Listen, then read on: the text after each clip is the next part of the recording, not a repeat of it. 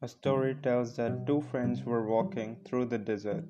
During some point of the journey, they had an argument, and one friend slapped the other one in the face.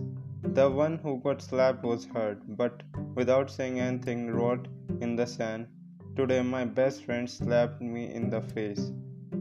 They kept on walking until they found an oasis where they decided to take a bath. The one who had been slapped got stuck in the hmm. mud and started drowning, but the friend saved him. After he recovered from the near drowning, he wrote on the stone, Today my best friend saved my life.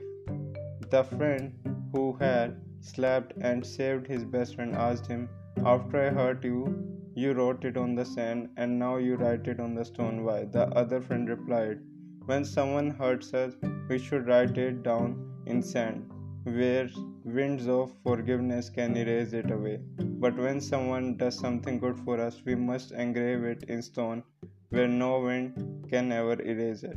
Moral of the story Don't value the things you have in your life, but value who you have in your life. I'll see you guys tomorrow.